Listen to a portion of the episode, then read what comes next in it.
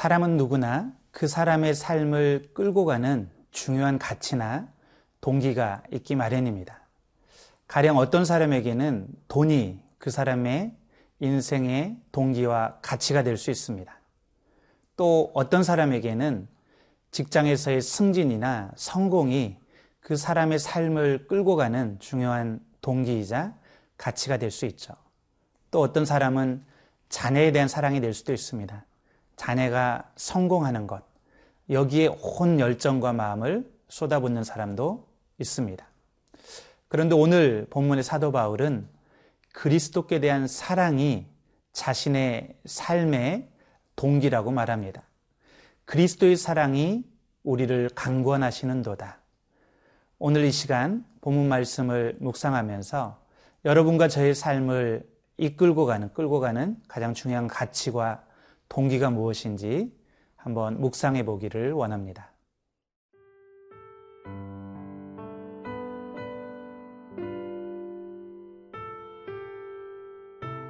고린도 후서 5장 11절에서 21절 말씀입니다. 우리는 주의 두려우심을 알므로 사람들을 권면하거니와 우리가 하나님 앞에 알려졌으니 또 너희의 양심에도 알려지기를 바라노라.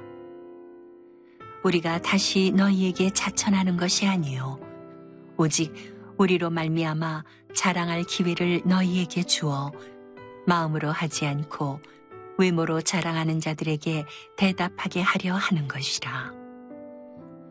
우리가 만일 미쳤어도 하나님을 위한 것이요 정신이 온전하여도 너희를 위한 것이니 그리스도의 사랑이 우리를 강권하시는도다. 우리가 생각하건대 한 사람이 모든 사람을 대신하여 죽었은즉 모든 사람이 죽은 것이라.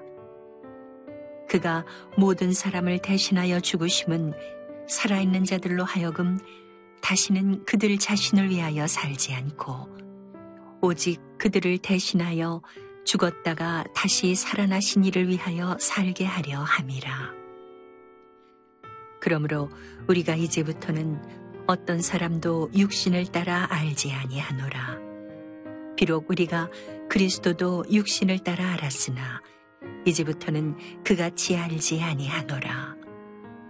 그런즉 누구든지 그리스도 안에 있으면 새로운 피조물이라. 이전 것은 지나갔으니 보라 새 것이 되었도다.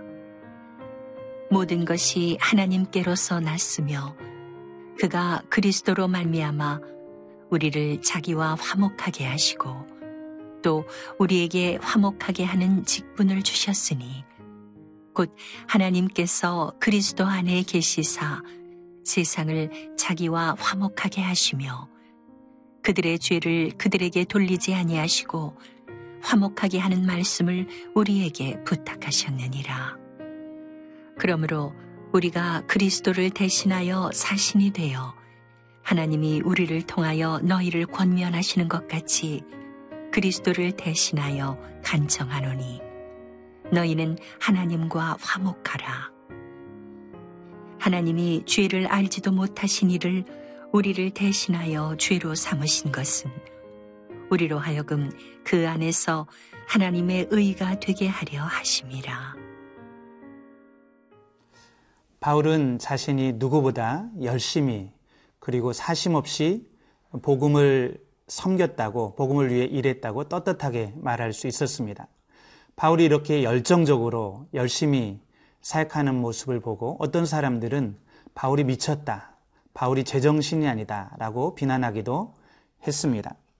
그런데 바울이 어, 바울은 자신이 이렇게 복음에 집중하고 모든 에너지를 쏟아붓고 심지어 고난과 핍박마저도 뚫고 나가게 했던 그 힘이 바로 그리스도의 사랑 때문이었다고 말합니다. 우리 13, 14절 말씀을 읽겠습니다. 우리가 만일 미쳤어도 하나님을 위한 것이요. 정신이 온전하여도 너희를 위한 것이니 그리스도의 사랑이 우리를 강권하시는도다.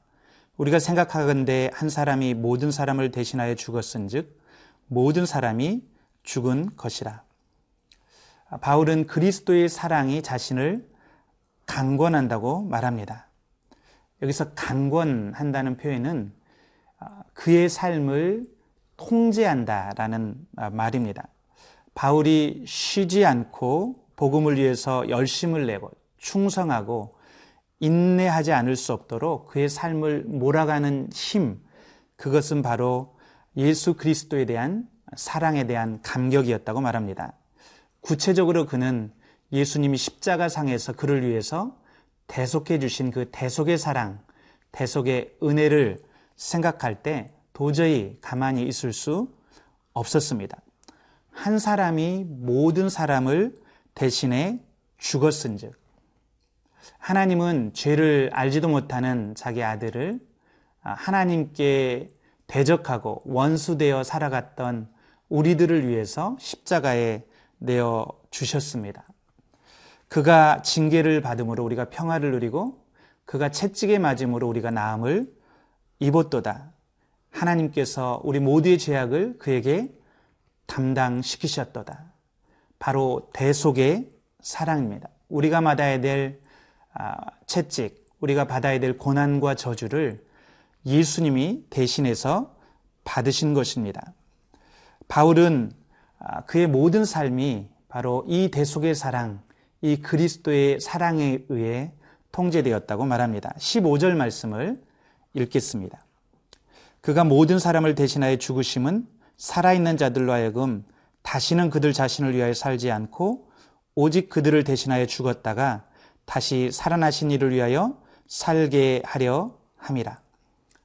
그리스도의 사랑을 경험한 바울은 이제 그의 삶의 방식, 삶에 대한 모든 관점이 변하게 되었습니다. 그는 더 이상 자기 자신을 위하여 살지 않고 그리스도를 위해서, 하나님을 위해서 사는 삶으로 바뀌었습니다. 사실 본래부터 우리의 생명은 우리의 것이 아니었습니다. 하나님이 은혜로 주신 것이고 하나님이 소유권을 가지고 계셨습니다. 그런데 이제 그리스도께서 다시 십자가에서 우리를 대신해서 죽으심으로 그 핏값으로 우리의 생명을 사셨습니다. 그러므로 우리는 더 이상 우리 자신을 위하여 살지 않고 이제는 그리스도를 우리의 삶의 주인으로 모시고 그리스도를 위해서 살게 된 것입니다. 바로 이 체험, 이 사랑에 대한 체험이 우리의 모든 삶의 관점과 그리고 어, 삶의 방식을 바꾸는 것이죠. 이것을 우리는 회심의 체험이라고 합니다. 18절 말씀을 읽겠습니다. 그런즉 누구든지 그리스도 안에 있으면 새로운 피조물이라 이전 것은 지나갔으니 보라 새 것이 되었도다. 이 회심은 한 사람이 그리스도의 피로써 거듭나 새로운 피조물이 되는 사건입니다. 이것은 너무나 대단한 사건이기 때문에 창조의 사건에 비교되는 그런 근본적인 변화가 우리 안에서 일어나는 것입니다. 그리스도의 생명이 우리 안에 이식되는 것이고 이제는 그리스도의 영이 우리 안에 거하면서 우리의 삶을 지배하게 되는 것입니다. 우리는 이 회심의 경험을 통해서 어, 이 세상을 보는 가치관, 인생관, 세계관 모든 것이 다 변하게 됩니다. 바울은 이제 더 이상 그가 사람이든 어, 세상을 육체대로 알지 않는다라고 말합니다. 그런 영원한 하나님 나라의 관점에서 아, 사람과 세상을 바라보게 된 것이죠. 사랑하는 여러분, 아, 저는 아, 여러분 안에 계속해서 이런 회심의 사건들이 일어나기를 간절히 소원합니다. 예수 그리스도의 사랑이 여러분들의 삶을 강권하고 그 사랑에 감격해서 여러분의 삶을 주님께 드리는 그런 저와 여러분이 되기를 간절히 축원합니다.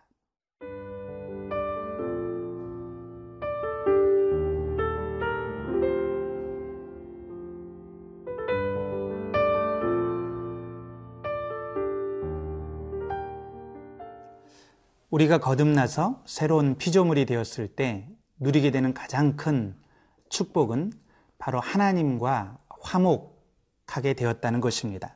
18절 말씀을 읽겠습니다. 모든 것이 하나님께로 났나니 저가 그리스도로 말미암아 우리를 자기와 화목하게 하시고 또 우리에게 화목하게 하는 직분을 주셨으니 인간의 모든 불행은 하나님과의 불화에서 시작되었습니다. 하나님과 하나님을 떠났을 때 우리가 하나님을 대적하고 하나님께 반역했을 때 우리 마음에는 평강과 기쁨 대신 불안과 두려움이 임하게 되었습니다. 우리 자신에 대한 수치심과 열등감이 생기게 되었습니다. 하나님의 진노와 심판에 대한 두려움이 우리 영혼을 뒤덮게 되었습니다. 그러므로 우리가 이 세상에서 우리가 원하는 모든 것들을 다 소유해, 본다고 해도 우리가 하고 싶은 것들을 다 해본다고 해도 하나님과 화목하지 않는 한 근본적으로 우리는 행복할 수 없습니다. 모든 것이 하나님과의 관계에서, 관계 문제에서 시작되었기 때문에 이 부분이 해결되기까지는 우리 영혼은 진정한 쉼을, 안식을 누릴 수가 없습니다. 그러므로 우리가 새로운 피조물이 되고 하나님과 화목하게 되는 것은 놀라운 은혜요, 축복이라고 하지 않을 수 없습니다. 예, 그렇다면 하나님이 왜 우리를 이렇게 어, 선택하시고 은혜를 베푸셔서 하나님과 화목을 누리게 하실까요? 우리 자신만을 위한 것일까요? 18절 후반절과 19절 말씀을 제가 읽겠습니다. 또 우리에게 화목하게 하는 직책을 주셨으니 이는 하나님께서 그리스도 안에 계시사 세상을 자기와 화목하게 하시며 저희의 죄를 저희에게 돌리지 아니하시고 화목하게 하는 말씀을 우리에게 부탁하셨느니라. 바로 하나님은 우리에게 화목하게 하는 직책을 주시기 위해서 우리와 화목되었다고 말합니다. 이 말을 잘 묵상해 보시기 바랍니다. 하나님이 우리를 선택하신 것은 우리를 사랑하시기 때문입니다. 하나님의 일방적인 은혜로 우리에게 이 화목의 축복, 마음의 평강과 기쁨을 부어 주셨습니다. 그러나 이 축복은 우리 자신만을 위한 축복이 아니라는 것이죠. 이것은 바로 이제는 우리가 세상에 나아가 이 화목의 축복, 하나님과 화목하지 못하고 영혼의 불안과 두려움 가운데 살아가는 사람들을 하나님과 화목하게 하는, 화목해 하는 직책을 감당하기 위해서 우리를 선택하시고 이런 은혜를 주셨다는 것입니다. 구체적으로는 화목하게 하는 말씀을 우리에게 부탁하셨습니다. 사랑하는 성도 여러분, 이것이 바로 선교의 사명입니다. 이것이 바로 우리의 삶의 아, 소명이고 사명이고 우리가 이 땅에서 행해야 될 그런 아, 직책입니다. 그러므로 우리는 무엇보다 이 화목해 하는 직책을 감당하는 일에 우리의 삶의 우선권을 두어야 됩니다. 보면 따지고 보면 이 세상의 모든 문제들의 중심에는 관계 문제가 있습니다. 관계의 갈등 문제가 있지요. 어, 부부 간에도 갈등이 있고 부자 간에도 갈등이 있습니다. 어, 국가 간에도 갈등이 있고 인종 간에도 갈등이 있고 노사 간에 지역 간에 세대 간에 갈등들이 있습니다. 우리는 이것을 단지 인간 사이의 문제로만 보고 인간 사이의 어, 문제만 해결하면 어떤 조건만 개설하면 이 문제가 해결될 수 있으리라고 생각합니다. 그러나 오늘 본문 말씀을 통해서 우리가 깨닫게 되는 것은 인간 사이에 우리가 아, 화목하게 된다고 할지라도 하나님과 우리 사이에 진정한 근본적인 화목의 사건이 일어나지 않으면 우리의 문제는 다시 일어나게 된다는 것입니다. 그러므로 하나님은 예수님을 이 땅에 보내셨고 다른 무엇보다도 십자가에서 하나님과 우리 사이에 그리고 인간과 인간 사이에 이 관계 문제, 갈등의 문제, 제 문제를 해결하도록 어, 십자가에서 대속의 피를 흘리게 하셨던 것입니다. 우리 21절 말씀을 마지막으로 읽겠습니다. 하나님이 죄를 알지도 못하신 이를 우리를 대신하여 죄로 삼으신 것은 우리로 하여금 구 안에서 하나님의 의가 되게 하려 하심이라. 하나님이 죄를 알지도 못하시는 분을 우리를 대신하여 십자가에 죽게 하신 것은 바로 우리로 하나님의 의가 되게 하시기 위해서였습니다. 하나님의 의라는 말은 무엇보다 마지막 심판에서 우리가 아, 이제 무죄 선언을 받고 그리고 하나님과의 관계가 회복되는 것을 말하죠. 바로 예수 그리스도를 통해서 하나님과 우리 사이의 관계가 회복되었고 이제는 화목해 하는 자로 이 세상의 갈등과 또 분쟁 속에서 우리가 적극적으로 화평케 하는 자의 직분을 감당할 수 있습니다. 사랑하는 여러분, 오늘 어, 오늘 말씀대로 우리가 우리의 삶에 무엇보다도 이 하나님과 화목해 하는 복음, 또 사람과 사람 사이를 화목해 하는 이 복음을 전하는 일에 우리의 삶의 우선권을 드릴 수 있기를 간절히 축원합니다. 기도하시겠습니다. 살아계신 하나님, 우리에게 화목해 하는 복음, 화평의 화평의 복음을 허락해 주셔서 감사합니다. 하나님, 갈등과 참 불화가 많은 분쟁이 많은 이 땅 가운데 우리가 화평케 하는 자의 직분을 감당하게 도와 주시옵소서. 그리스도의 대사로 살아가는 우리가 되게 도와 주시옵소서. 감사함이 예수님의 이름으로 기도드렸습니다. 아멘.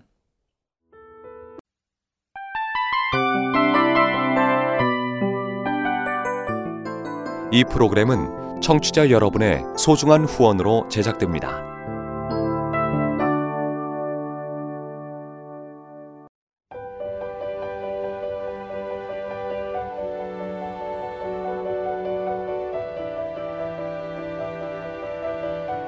세상에는 수많은 교회들이 있지만 더 깊이 있는 말씀 강해를 찾기 위해 크기로만 교회를 선정하지 않습니다. 보다 좋은 영적 콘텐츠를 더 많이 나누기 위해 방송비를 받지 않습니다. 1년 365일 복음만 전하고 싶어서 우리는 광고를 하지 않습니다. 온누리의 복음을 땅끝까지 CGN TV와 함께 땅끝 성교사가 되주세요